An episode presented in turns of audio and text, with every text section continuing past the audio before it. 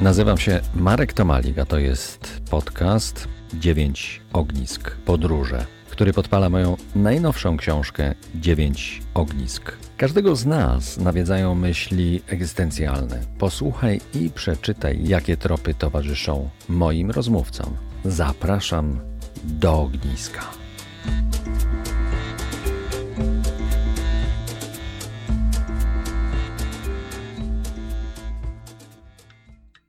To jest ognisko numer 7, przy którym zasiada Jack Różycki, który jest bohaterem piątego rozdziału książki, tak zwanej Nocy Piątej. Jack jest redaktorem, dziennikarzem od wielu, wielu, wielu lat. Mieszka w Australii na stałe. Redaktorem Australian Geographic. Właściwie się powinno powiedzieć jak? Australian Geographic, tak? Tak jest. No i jakoś tak los nas y, w pewnym momencie y, połączył. No a teraz sobie siądziemy, siądziemy sobie przy ognisku, bo ono jest y, w naszym zasięgu. No i, i porozmawiamy. Jack, ja jestem pod bardzo mocnym wrażeniem tego, co napisałeś, właściwie powiedziałeś mi, a ja to spisałem z naszej rozmowy dotyczącego mm, Warszawy, dlatego że ty mieszkałeś tam do 12 roku życia. Czy cokolwiek y, jeszcze z tamtego okresu można zapamiętać? W książce to wyjaśniasz, ale powiedz teraz.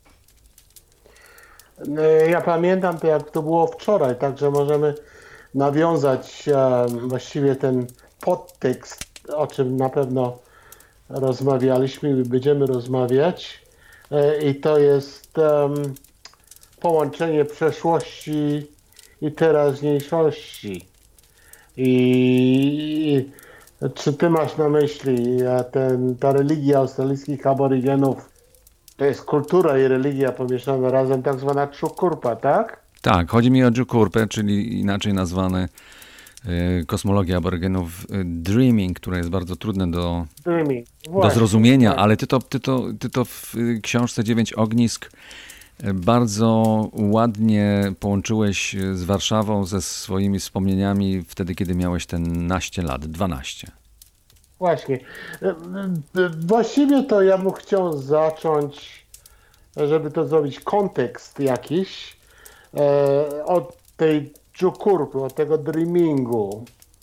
Bardzo cię proszę. E, tak, dreaming to właściwie e, jest tylko w jednym z języków, e, rdzennych języków e, i powiedzmy mniej więcej tysiąca dialektów w Australii.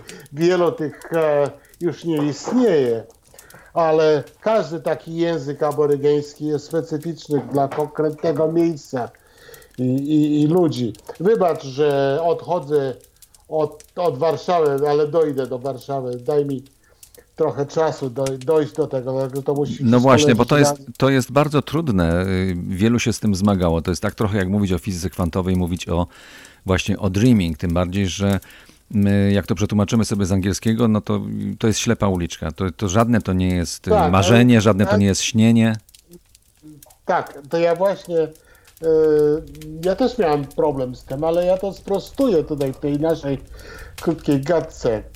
Także kompleks wierzeń religijnych e, zawartych w dreamingu nazywany jest inaczej w innych językach amerykańskich, także e, Dżukurpa to jest tylko e, u ludu Warlpiri mieszkających e, na zachodnich pustyniach, koło koalicji z Alice Springs oraz ludzi mówiących dialektem Pichanjara i przez ludzi Gija na, na wschodnich Kimberleya. Natomiast e, tu dookoła Sydney lub Daruk nazywa takie dreaming Nura. Dosłownie dawali Nura przeszłość. Jak wspomniałem e, kilka razy w naszych rozmowach prywatnie, Natknąłem się przez Żukurpę, kiedy robiłem reportaż o budowie e, modernizacji toru kolei Darwin do Adelaide. Pamiętasz? Tak, tak, pamiętam, pamiętam, o tym mówiliśmy w RMF Classic. Właśnie. Także gdzie ten tor został przedłużony z Alice Springs do Darwin i przebudowany jako standardowy rozstaw od e, wąskotorowego, jak go najpierw budowano, bo wiesz, zaczęto w XIX wieku i zaniechali dalszej budowy w, w 29 roku, bo nasze ten kryzys gospodarczy, wielki kryzys, depresja. Także jak byłem tam przy konstrukcji w, w 2001 roku, zdaje się, że to było, jeden z inżynierów tłumaczył mi, że musieli być bardzo ostrożni w sposób, w jaki planowali ten tor kolejowy, ten nowy, bo to była nowa część, bo się kończył w Alice Springs i z Alice Springs do Darwin to musieli budować cały nowy odcinek. No i musieli uważać, że w niektórych miejscach, aby nie zniszczyć zabytków dreamingu, a te zabytki to wyglądały dla nas Europejczyków jak zwyczajne cechy krajobrazu, wiesz, niby pagórki, jaskinie i stare drzewa. Także te części krajobrazu są związane z zapleczem kulturalnym i jednocześnie religijnym, bo to jest związane, związane z, z mitem kreacji. Wyjaśnili, jak wszystko powstało na świecie. Wiesz, tak jak większość religii się z tym boryka, żeby wytłumaczyć fenomena. Dla aborygenów te punkty orientacyjne są religijnymi artefaktami i markerami, tak? czyli mitami tworzenia, a nie zwykłymi elementami w krajobrazie. Jak, jak Coś jak, na, coś jak na drodze drogowskazy i znaki drogowe. Tak, tak, między innymi, ale nie, dużo więcej niż drogowskazy, dlatego że no, malowidła też są na ten temat. Ludzie myślą, że to są abstrakcje, a właściwie to nie są abstrakcje, to są wskaźniki, mapy i tak dalej. Także wszystko pomieszane razem. Okej. Em, plan musiał być dozwolony do, do tej kolei przez aborygońskiego sołtysa, no, tak zwanego elder. No, jest członek rdzennej em, starszyzny. I w wypadku jakby trasa zagrażała jakiś taki znacznik, e, że drzewo by było w drodze, to inżynierowie konstrukcji przepracowali to i zmienili trasę. Także oni to na serio brali. Ja tego od razu nie pojąłem w terenie. Tak jak ty mówiłeś przed chwilą, to się wszystko kiełbasi w głowie, nie? No tak, Wydało- tak, tak. To jest, to jest bardzo skomplikowane. się- Tak. Wydawało to mi się jakieś prymitywne dziwactwo, wiesz? Jak, bo, bo, bo w moim świeckim umyśle i to się nie mieściło, wiesz? Marku, jak może być przeszłość i teraźniejszość jednocześnie? Coś tu nie gra. Ale wszystko klinęło na miejsce i tutaj dochodzę do, do sedna sprawy gdy przypomniałem sobie moje stare place zabaw w gruzach warszawskich lat 50. Um, kiedy jako dziesięciolatek wałęsałem się na krawędziach e, Starówki, Ogrodu Krasicki i byłego getta warszawskiego. Także jak chodziłem do szkoły, to szłem przez gruzy i bawiłem się tam po szkole i z kolegami, i jak dzieci się bawią. A ciekawe, wszystko tu już zniknęło, jak byłem w Warszawie, to, to nie ma śladu gruzów tam w tym miejscu, ale wtedy to jak się szło, to właziło się do szczelin pomiędzy obalonymi ścianami. A dla dorosłego szczeliny takie byłyby za małe. Nawet się ich, jak byłeś dorosły, to byś nie widział ich. To była taka szpara. A jak takie małe, chude dziecko, to jak te, dla dzieciaków, to takie szczeliny to jak dla pająków. To inna rzecz. Także mogliśmy tam się wślizgnąć i wyjść do poprzedniego świata. Jak istniał w 43 lub 44 roku.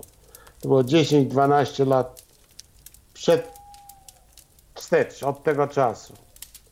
No i Ale- co tam, i co tam za tą ścianą, za, za tą Tam- szczeliną? Tam było, tam było kiedyś getto i tam był inny świat, który już więcej nie istniał.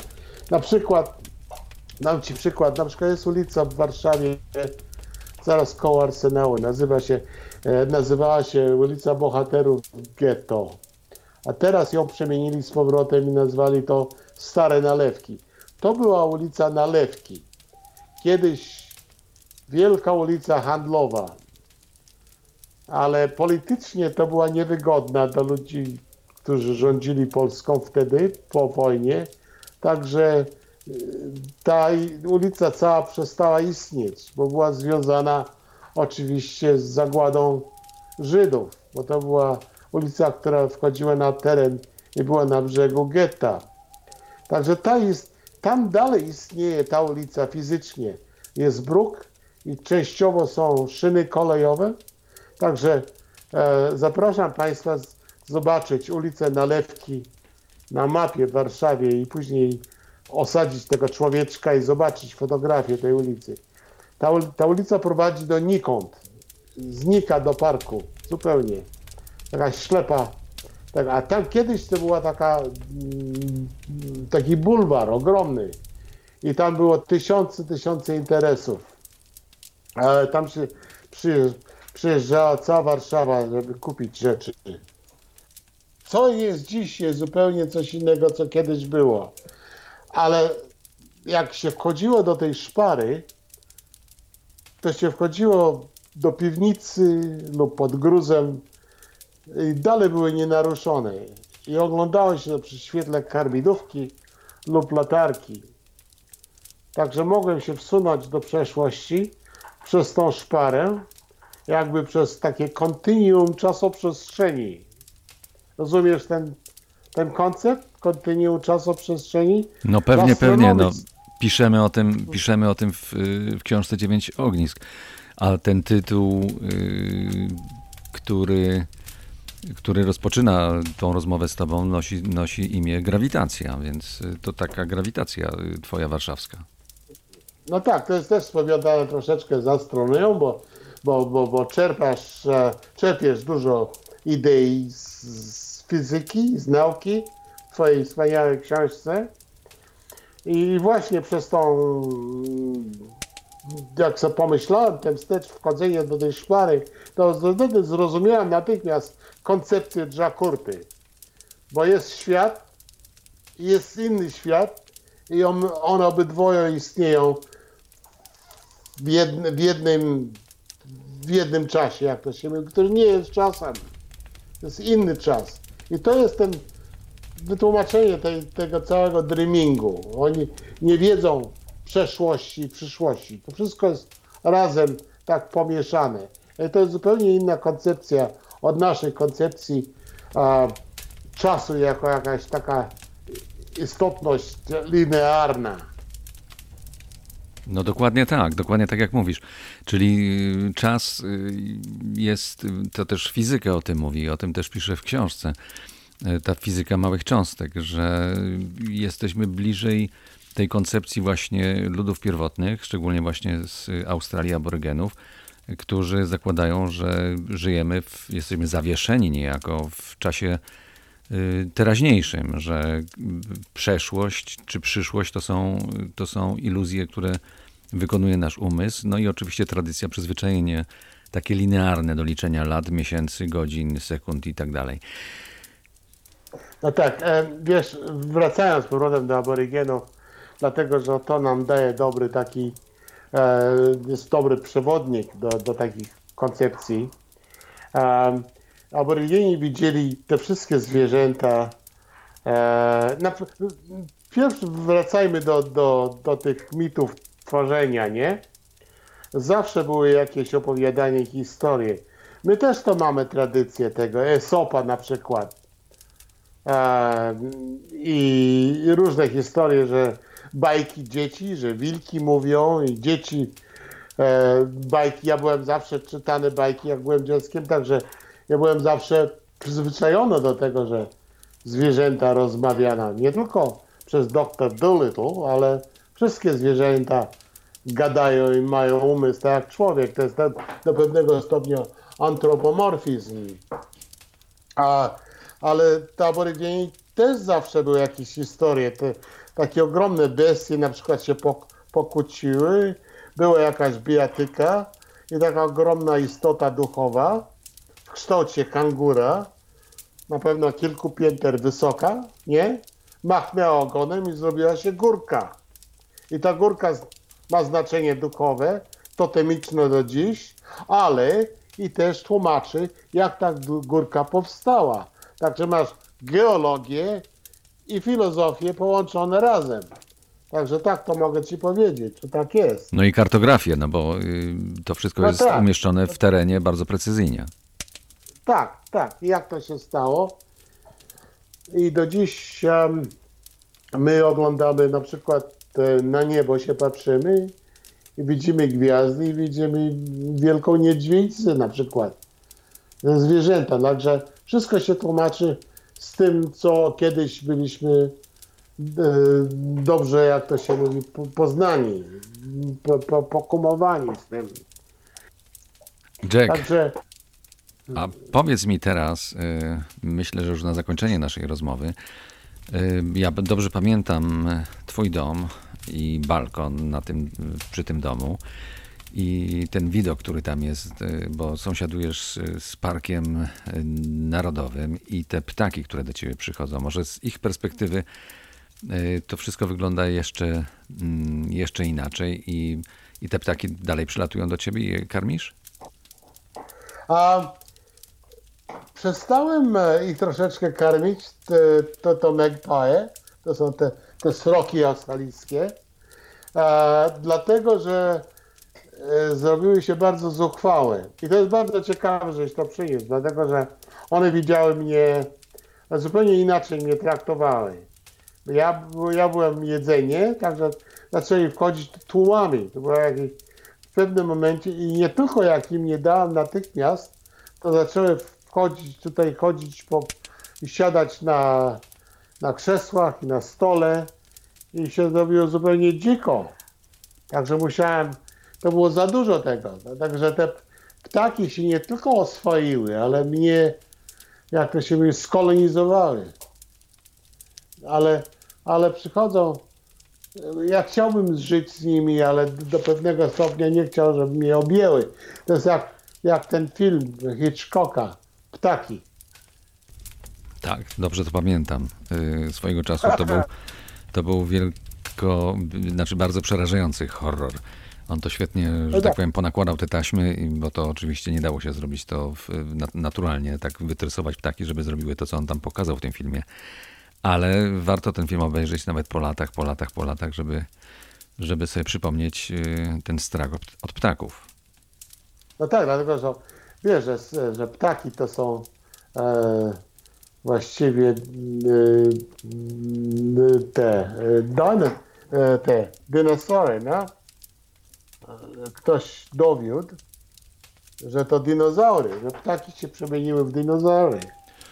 No tak słyszałem o kurach, że to jest y, w prostej linii y, y, spadkobierca, że tak powiem, wielkiego dinozaura, w takim, taki genetyczny. Tak, właśnie. Właśnie zrobi się trochę mniejsze. A, ale dalej są takie, wiesz, e, e, takiego ptaka, wyobraź sobie, jak było wiele większy. To są drapieżniki, wszystkie ptaki. Taki ptak, tak, pająk, nie ma żadnych e, skrupuł, żeby zamordować jakąś inną kreaturę mniejszą od siebie na obiad. No my też to robimy oczywiście, tylko że my sami nie robimy więcej. A, ale ja pamiętam, jak a, mój tata podrzynał a, kurą gadło, żeby zrobić rosół. Się kupowało żywego kurczaka na bazarze Różyckiego i, i, i, się samo zabijało, bo nie było lodówki. Widzisz? Wróciliśmy, ten, ten krąg jest zamknięty teraz. Tak.